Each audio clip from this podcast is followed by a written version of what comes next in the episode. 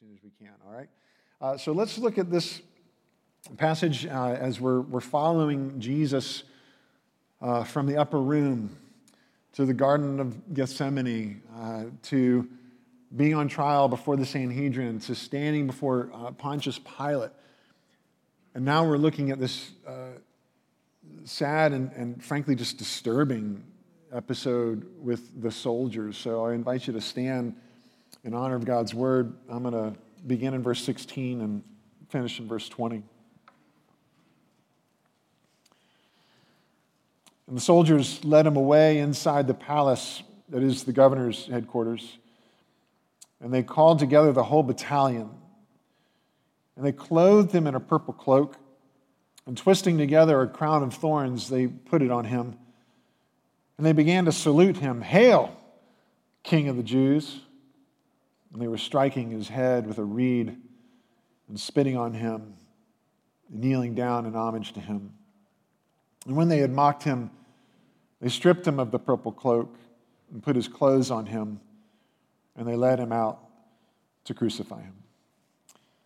Father, would you bless the reading and the hearing and the receiving of your word this morning and show us uh, the dignity and the, the beauty and the majesty of the one who humbled himself. In his name we pray. Amen. Please be seated.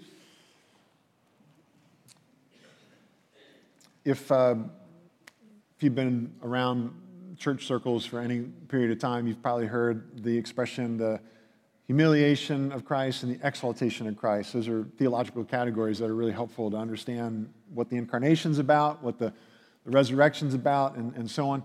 Um, and, and that's, that's helpful to us. If you're new, then th- these are good hooks to, to hang your, your uh, understanding of who Jesus is on. And this is obviously has a lot to do with the humiliation rather, rather than the exaltation. But, but we're going to get to the exaltation, uh, and that's where we're headed. But let's start with how Jesus um, was, was mistreated, abused, mocked um, by these soldiers. Uh, there was a time, a, a few decades after Jesus, when in one year, in, in the year 69 AD, there were four different emperors, Roman emperors, all in that one year. You, I mean, you know, our nation's kind of wondering what's going to happen if there's a transfer of power and all that. You know, you think we're anxious. Like four different emperors in, in one year. It started in January when uh, Galba, the emperor, died, and then Otho uh, sort of took power, uh, took matters and took the, uh, the throne in his own hands followed by Vitellius, followed by Vespasian. And all four emperors were on the throne in 69 AD.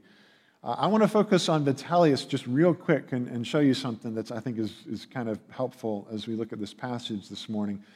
He ruled for eight months, and of course, he lost his throne to Vespasian, who, who had, he was a general and he had his soldiers, and they conquered Vitellius' soldiers, and, and we'll talk about that in a second. But Vitellius was from a, a, a, political family. Like he grew up understanding these power structures and the ways that uh, the, the, Roman government worked.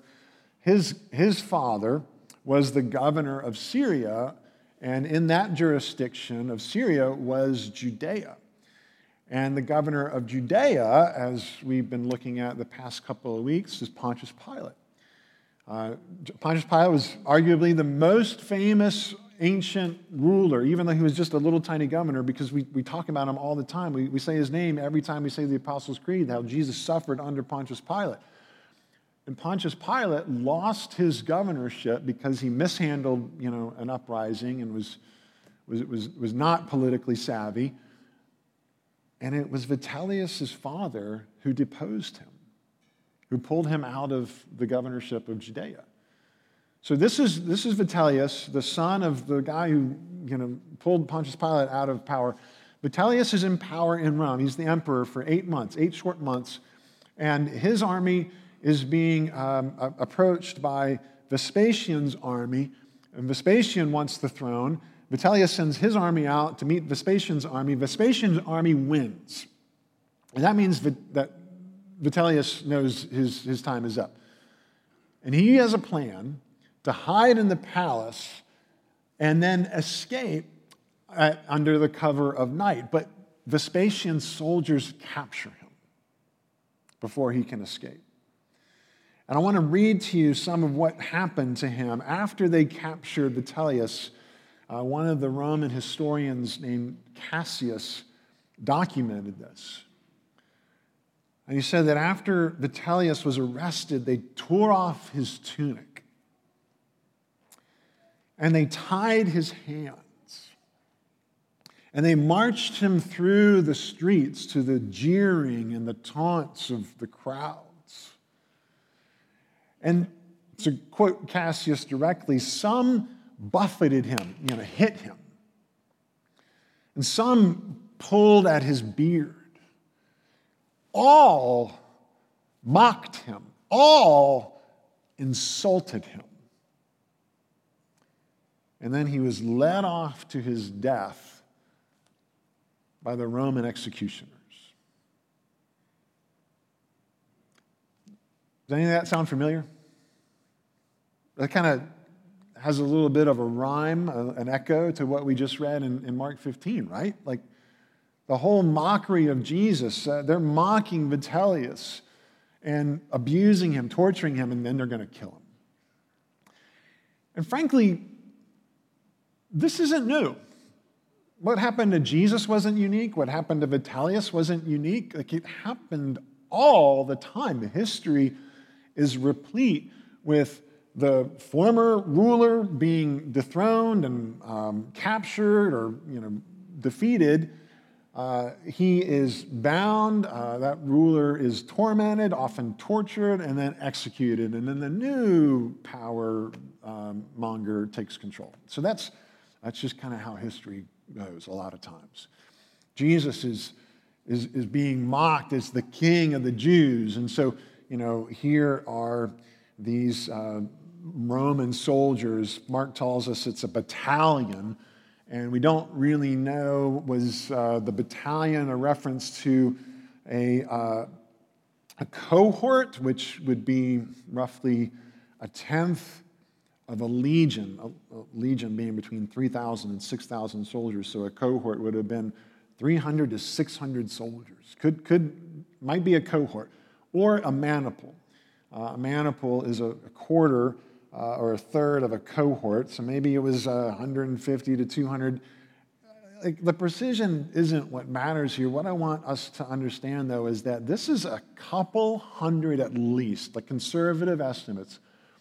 This battalion is a couple hundred Roman mercenary soldiers who are in Jerusalem who are fed up with Jewish insurrectionists with these guys who are trying to stir up the, the populace to throw off Rome, and they're making trouble for the soldiers who have to go out into the streets and, and, and subdue these, um, uh, these guys with swords and daggers. And, you know, the word cloak and dagger, that all came from this time, this time period, by the way.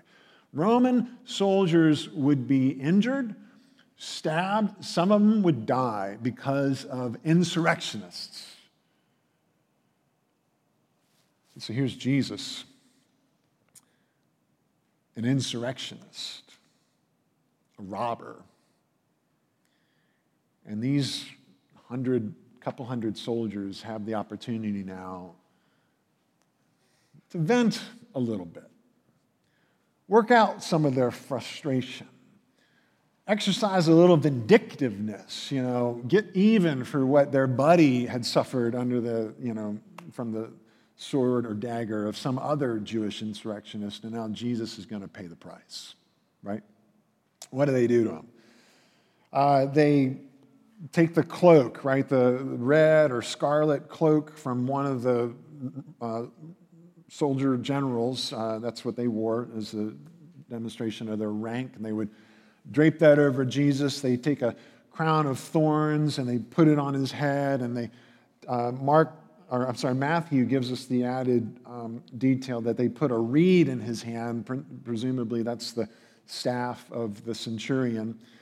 Uh, and, and look at verse 18 again. They began to salute him, right? Hail, King of the Jews, and uh, they, they were striking his head with the staff, with that reed, and they're spitting on him, and they're kneeling down in homage to him, like deliberately mocking him, using the same formula. Hail, King of the Jews, the same honorific formula that these soldiers would give to Caesar. Hail, Caesar, Ave, Caesar, Ave, King of the Jews, right? And so, this, this deliberate, um, uh, what one author says, a kind of grotesque vaudeville going on here as they're pretending to worship Emperor Jesus and make a complete mockery out of this and, and abusing him and, and doing violence to him. So, you know, everyone mocked him, just like Vitellius. Every, all mocked him, all insulted him. It starts with the soldiers. And if you've got your Bibles out, if you're still open to Mark 15 or your devices, look, look further with me. Jump ahead to verse 29. Well, see, it wasn't just the soldiers who were mocking Jesus all those who passed by derided him. Like, so when Jesus is being paraded through the streets, just like Vitellius, all are deriding him. When, they, when he nailed him to the cross, thousands of people are in Jerusalem for the Passover. And they're all being, they, they all see what's going on just outside the city gates. And as they go by, they pass by, all deride him, wagging their heads and saying, Aha! You who would destroy the temple and rebuild it in three days, save yourself and come down uh, from the cross. And, and then verse 31 goes on to say, And so also the chief priests with the scribes mocked him to one another, saying, He saved others. He cannot save himself. Let the Christ, the King of Israel, come down now from the cross that we may see and believe. And so you get the soldiers mocking him, the people mocking him, the scribes and the chief priests mocking him, and even those who were crucified with him also reviled him. All mocked him, all insulted him. In fulfillment of prophecies like Psalm 69. Verse 7 says, For it is for your sake that I have borne reproach, that dishonor has covered my face. This is the, the Christ figure, the suffering servant, uh, the, the servant of God who would come and bear the disgrace of his people. And Michael Card uh, writes in his book, A Violent Grace, we could safely say, like, you know, it's pretty realistic to say that the last words Jesus heard in the moments before his death were insults from the people and silence from his heavenly Father. This is the humiliation of Christ, bearing our disgrace and enduring the mockery and the violence and the silence. He humbled himself. Like, so it's, it's one thing to go, yeah, boy, that is, that's terrible what he went through. That's so humiliating what he went through. It's another thing to go, but he chose that. He deliberately walked into that. Like, when's the last time you felt humiliated, right? Like, when's the last time you were embarrassed by, by somebody else? I mean, uh, and I was trying to think of some examples. Like it, it, it literally almost happened this morning. I was getting ready for the 8:30 service, and I was over in the office, and I'm looking over my notes, and it's like, oh, okay, about 8:20, I'm, I'm and I'm folding up my notebook, grabbing my Bible, and I stand up, and I'm, I'm going, looking, reaching down to the coffee table to grab my notebook and Bible, and I look down, and I realized that my zipper I'm like, well, thank you, Jesus. And I thought, well, no, darn it, that would have been a great illustration, but it was, it was the illustration that almost was. So I'm, I'm kind of glad, I'm kind of not. Uh, but anyway, like, you remember when your flies down, how embarrassing that is? You go, oh gosh. Um, and it happened yesterday. Yesterday, we were, we were here for the memorial service for George Sparks. And, and some of you got to meet George. He was uh, a member with us for about a year. Uh, he lost his battle to cancer, but he won uh, the victory over sin and death through Jesus. And he's with the Lord right now. Um, these flowers are in honor of him uh, to beautify our service today. Uh, George was a truly humble individual, and the more I got to know him, the more I learned about him, the more I understood what a pretty amazing person uh, he was. And I, and I learned more yesterday because this room, uh, those who were in attendance, were all of these bigwigs from JMU, where George was, uh, he had just retired from being on the faculty there. And everybody who's participating in the service has a doctor in front of their name. Like, and the provost was here. And, and just everybody who's anybody in the arts and, and um, department was here to honor George, including the Marching Royal Dukes were outside, by the way. That was really cool as a, as a send off and a tribute to George. And so here we are, all, all these people who are very impressive and so on, and I'm doing my part and leading through the service. And we get to the Apostles' Creed, and I'm just going along the Apostles' Creed, and I mess up. The Apostles' Creed.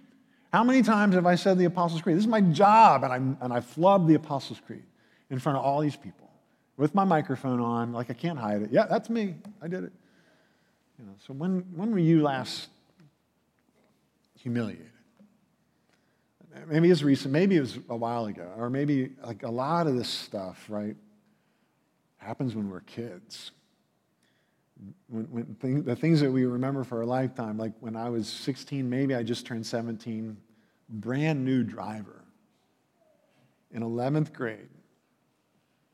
And I'm, and I'm driving my 1981 Ford Mustang, and I'm uh, I'm, I'm, feeling good, got my driver's license, and I'm, I'm, driving now, right? And I'm pulling out of the school, just, just leaving the parking lot, pulling out of the school, and it was next to a neighborhood, a residential area, and, and uh, cars parked on the street.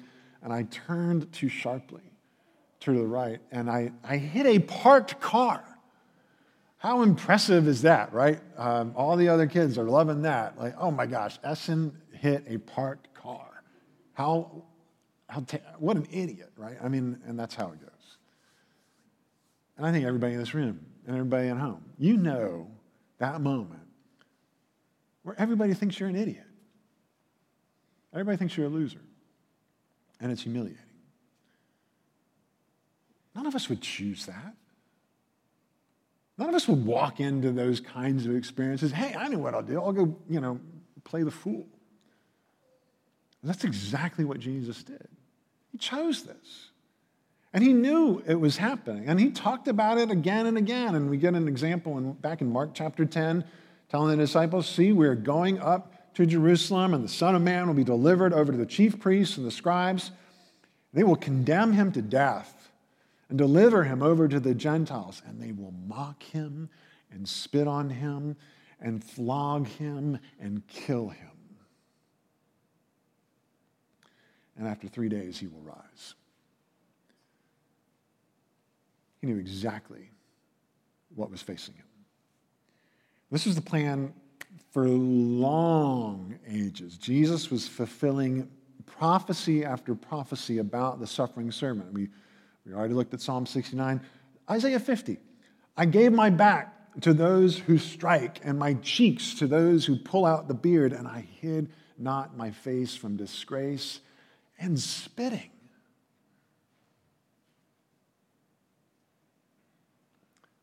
Don Macleod, in the book, his book, The Person of Christ, says that the humiliation of Christ was not a point, it's like a, a singularity. It wasn't an, a, a, an off episode,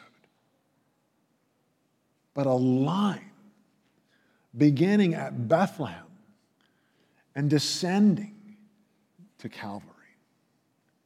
Was his whole life. His whole earthly life was, was an experience of, of humbling himself and of humiliation, like this one long line of descent from Bethlehem to Calvary. We, you know this. Uh, you, you, many of you are just going to be familiar from Philippians 2, how, how we're to have this mind among ourselves, which is yours in Christ Jesus, who, though he was in the form of God, did not count equality with God a thing to be grasped, but, but emptied himself by taking the form of a servant. Being born in human likeness and being found in human form, he humbled himself by becoming obedient to the point of death, even to death on a cross. From Bethlehem to Calvary, this, this arc of humiliation, right? So, you know, you see the, the, the soldiers mocking him and the people mocking him, the scribes and, the, and even the crucified criminals all mocking him. And we see his humiliation, we go, oh, that's terrible. Well, what about now? How do people make a mockery of Jesus even today? How do they, how do they disregard his authority, his kingship, right? The King of Kings and Lord of Lords, people are making fun of. How does that happen today? Well, I'll tell you what, it's not just the people out there. I mean, there's this thing in us, right, that says, oh, I would never do that. I would never mock Jesus. But but what does it mean uh, for us to, to be in here? And as we just sang, all hail the power of Jesus' name, hail him who saves you by his grace, hail King Jesus. And then, you know, we get the benediction to go and, and serve the Lord as those who love, our, serve the world as those who love our Lord and Savior Jesus Christ. And we head out those doors, and sometimes we don't even make it to the car before we're, we're, we're mocking the sermon. no, or before we're, we're, we're making fun of, of you know, somebody that we saw. Or we're, we're snipping at one another. If, you if your spouse, you know, you're, you're, you're arguing in the car before you get home, you're losing your temper and saying something to your kids that you shouldn't be saying. Like, King Jesus, hail King Jesus, but we reject his authority. We turn our backs on his law. And we say, No, it's my will be done.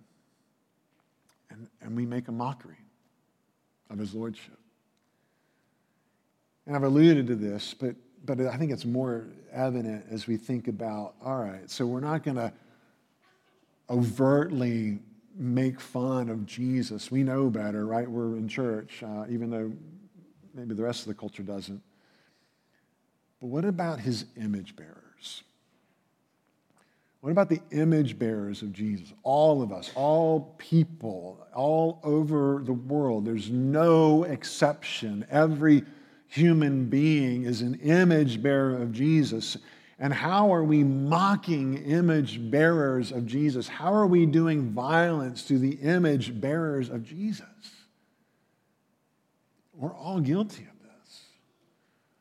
when we mock those who we, we think are inferior to us, right? Like we make fun of people because somehow that elevates us and we think, you know, that they're below us and, and we, we sort of reassure the pecking order, re, you know, reestablish that by, you know, an offhanded remark or a joke or whatever. Or what if it's not somebody who we think is below us, but but that boss or that person in authority over us who we make fun of and, and we mock because somehow that makes us feel like we're not so, you know, low. It gives us a sense of power under somebody whose authority, you know, we're working or existing. And this happens again and again and again. We see it especially right now. Especially right now.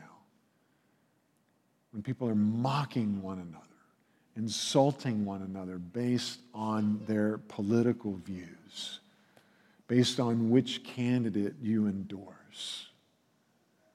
People are mocking one another and they're, they're, they're perpetuating it. Right, well, maybe I'm not mocking, but hey, did you see this meme? Did you see this article? And we share it and we send it on and we laugh and we go, oh, yeah. Maybe it's not politics, maybe it's COVID. Mocking, you know, mocking those who think, yeah, we all should be, you know, taking all these precautions and everybody should be wearing masks. But they don't want to, but my, oh, come on, they're, they're so reactive and they're so, you know, upset. And, or we mock those who, you know, aren't, you know, taking precautions we think, oh my gosh, I can't believe they, you know, these people and how they view this. And back and forth it goes. on both sides of whatever the issue are the image bearers of Jesus who deserve respect, who deserve to be treated with dignity, You deserve to be treated the way that we would treat Jesus. So maybe it's the way we mistreat the dignity of others that we mistreat the dignity of Jesus, or certainly the way that we mistreat the bodies of others, the way that Jesus' body was mistreated. Like, so it goes without saying, right, that, that of course this would include issues of physical or sexual abuse and violence, right? That there's no room for that. And we go, oh, okay, yeah, I would never do that. Well, but what about protecting the dignity of the bodies of the unborn? And what about protecting the dignity of the bodies of the disabled? And the dignity of the bodies of the elderly? Like, no exception. Everyone is an image bearer of Jesus.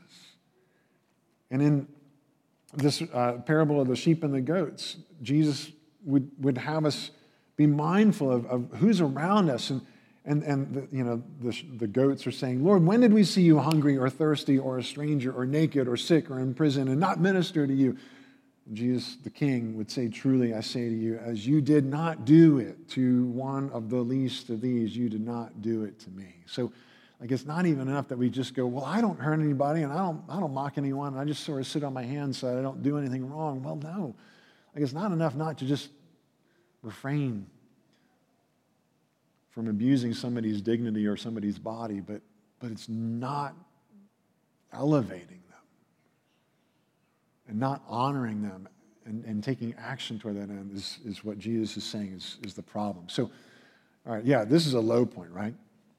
This is the low point of Jesus' humiliation, and, and, and it's kind of a low point for us as we're feeling the weight of this on our own lives and our own souls. And so, so let's follow that, that, that upside down arc, that, that parabola back up as, as, as Paul follows it in Philippians 2, right? He talked about the humiliation of Jesus who, you know, humbled himself, became obedient to death, even death on a cross.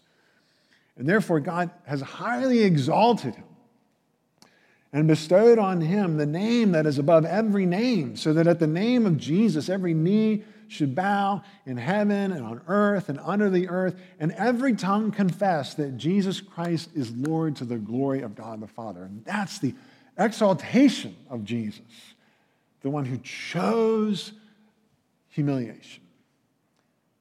So I want you to listen to another description of the exaltation of Jesus of Jesus in his glory, where John saw heaven opened. And behold, a white horse, and the one sitting on it is called faithful and true, and in righteousness he judges and makes war. His eyes are like a flame of fire. And on his head are many diadems or crowns, right? Do you ever think about that? Why, why does he have many crowns? Like, people just wear one crown. Well, of course, you wear one crown if you're the monarch of one nation. What if you're the king of two nations? How many crowns do you wear? What if you're the king of five nations? How many crowns do you wear? What if you're the king of kings and lord of lords, king of all nations? You need a lot of crowns. He is clothed in a robe dipped in blood. It's kind of reddish, scarlet even. And the armies of heaven were following him on white horses. Do you remember Jesus saying that he could, if, if, he wanted to, he could call on 12 legions of angels to save him, defend him, come to his rescue. But because he's choosing humiliation, he stands there before his accusers. 12 legions, right? This is, this is a cohort. that Jesus was surrounded by. Jesus could call on 12 legions, 12 six thousands of the heavenly army who would follow him. And from his mouth comes a sharp sword with which to strike down the nations, and he will rule them with a rod of iron. And he will tread the winepress of the fury of the wrath of God the Almighty. On his robe and on his thigh, he has a name written King of Kings and Lord of Lords.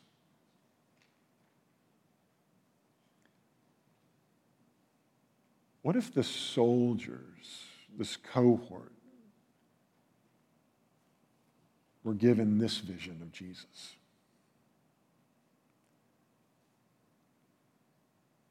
What would their reaction be after abusing him, mocking him, taking that staff and striking him on the head, spitting in his face, bearing down the crown of thorns, draping that robe over him, and falling down prostrate before him, pretending to worship him, and then they get this vision of Jesus. He'd be terrified. Absolutely terrified. How would they respond? What if, what if one few, a dozen? What if half? Or what if the whole cohort? Every single one of them that had done such abuse and violence to Jesus' dignity and to his body, what if every single one of them repented? What if every single one of them realized this is wrong? We shouldn't have done. Please forgive us. How would Jesus respond? Michael Card again. If spit was on his face and scorn was in his ears, what do you think was in Jesus' heart? In other words, why did he do this? Why did he go through with this? Why did he humble himself? Why did he suffer that kind of humiliation? Why was he still had more suffering to go on the cross? Why was he on that, that downward parabolic trajectory? Why? Do you know how Paul would have answered? Because he loved me and he gave himself for me. Because he loves us. And he gave himself for us. And he's demonstrating the, the power and the, the height and the width and the length and the depth of his love for us. This is, this is what makes him so exalted because his love would take him to those depths that he would love even those who are mocking him, scorning him, and abusing him. And he would love even us who mock and scorn and abuse his image bearers. This is Repentance Sunday. We, we talked about that earlier in, in the service. Like this, this day where we realize wait a minute, repentance is a good thing, it's a healthy thing. Repentance teaches us to turn from ourselves and our sin our self interest and our self righteousness and turn to the one who can heal us and save us and restore us, the one who can exalt us. Jesus told a parable of the, the Pharisee and the tax collector the, Pharisee, the religious professional person who's standing in front, you know, of the church, praying about himself. Lord, I thank you that I'm not like other men, all these terrible, evil, wicked people out there, especially like this tax collector behind me. What a jerk. Thank you that I'm not like them. And then the tax collector in the back, he can't even go up to the front, and he's just looking down, he's beating his breast. Lord, have mercy on me, a sinner.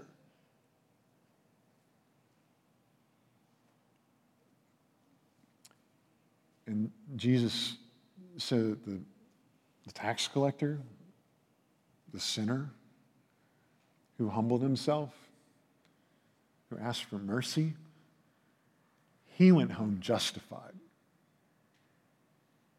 not the religious guy. For everyone who exalts himself will be humbled, but the one who humbles himself will be exalted. And that's what Jesus does for us through the cross as he takes our sin on himself, as he takes our shame on himself, as he takes our guilt on himself.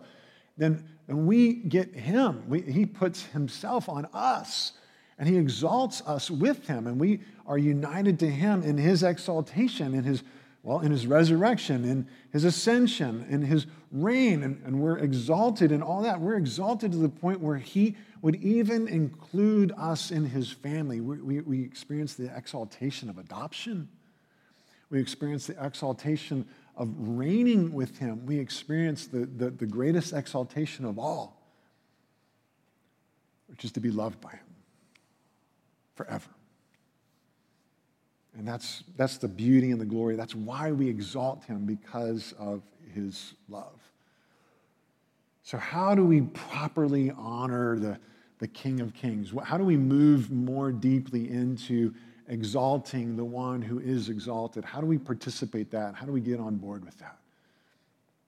Well, one of the things that we can do is what we're doing right now and all of you who are you know at home or here in person you are here because you heard a call to worship a call to come and to worship the king of kings and the lord of lords not because he needs us to fawn over him and tell him how wonderful he is, like this vain, insecure prince, right? It's not why he calls us to worship him. He calls us to worship him because we need this. We need to come into this place and be reminded that life isn't about me. Life isn't life doesn't revolve around me. I'm not the center of the universe. And our, we have our spiritual sanity restored. Life revolves around Him.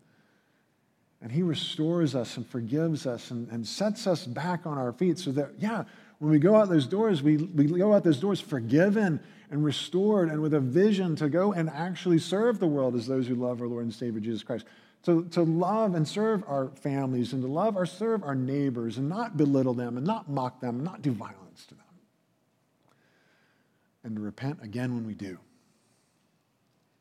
And so we exalt him by, by doing this, and then we keep doing this, and, and we don't forsake this, even though I know it's hard and it's, it's not as fun anymore.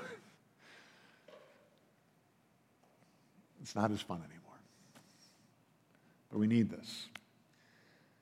And we need to, to, to remember that there's not only the the vertical way to exalt Jesus, the horizontal way too. There's a, um, last year, last summer, before COVID, uh, there was this crazy story that came out of Paris. Uh, this little village outside of Paris, a 90 year old woman was selling her house and she called in the auction company to auction off all her stuff and she was moving to some kind of assisted living or whatever. And so the auctioneer comes in and he's doing, you know, the appraisal and starting to take the, list, everything they're going to sell and what they're going to just get rid of. And he sees a, um, a painting above the hot plate, like the, the little kitchenette thing. Just this little painting that's not any bigger than a piece of paper, eight inches by 11 inches. But there's something about this painting that catches the, the appraiser's eye. And the appraiser looks at this 90 year old woman and says, you need, to, you need to take that to an expert. There's something really remarkable about this painting. Let me show it to you. It was discovered to be a lost Cimabue. Uh, Cimabue was the father of the Italian Renaissance, one of the early uh, pre-Renaissance painters who the, the real, you know, the masters were, were getting inspiration from people like Cimabue who painted in the 13th century. This is from about 1280 and it was part of a, a, an altarpiece and it was lost. There's two others uh, that, that uh, survived. One, um, there's one in the, the National Gallery in, in London and there's one in the Frick Collection in New York. And so they found this painting and, and, and it's, the image, I know it's kind of hard to, to recognize, but go online and you can see it um, in our sermon notes. It's Christ being mocked. It's this scene. And the appraiser, you know, the experts are looking at it and they're going, this is Cimabue. And we've never had one come up for public sale. It's never been at auction before. Nothing by Cimabue has ever been at auction. And they, they guessed, they were just appraising that it's going to sell for between four and six million dollars at auction. And the appraisers were wrong. It sold for $26 million. It's the most expensive uh, pre Renaissance work that's ever been sold at auction. And it was mounted on the wall above a 90 year old woman's hot plate, just decorating, just religious decoration. She thought, you know, it's some kind of icon piece. $26 million.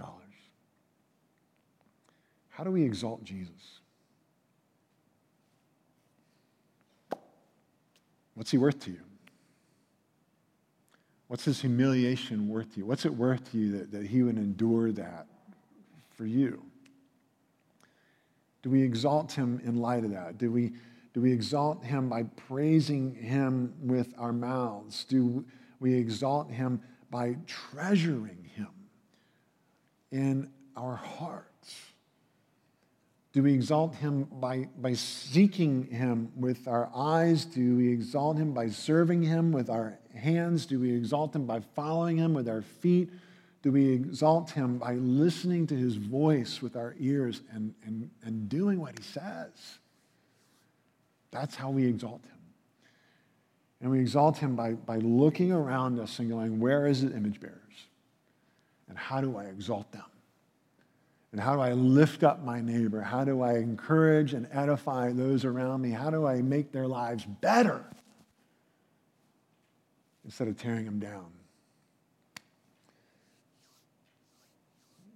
The king turned to the sheep. And the sheep said, Lord, when did we see you hungry and feed you, or, or thirsty and give you drink? And when did we see you a stranger and welcome you, or, or naked and clothe you?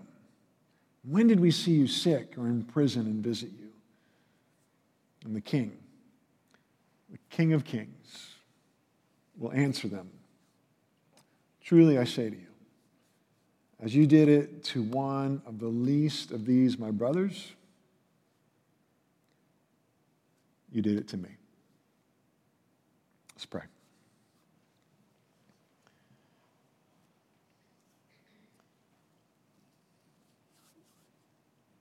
Lord, you're worth more than a Cimabue.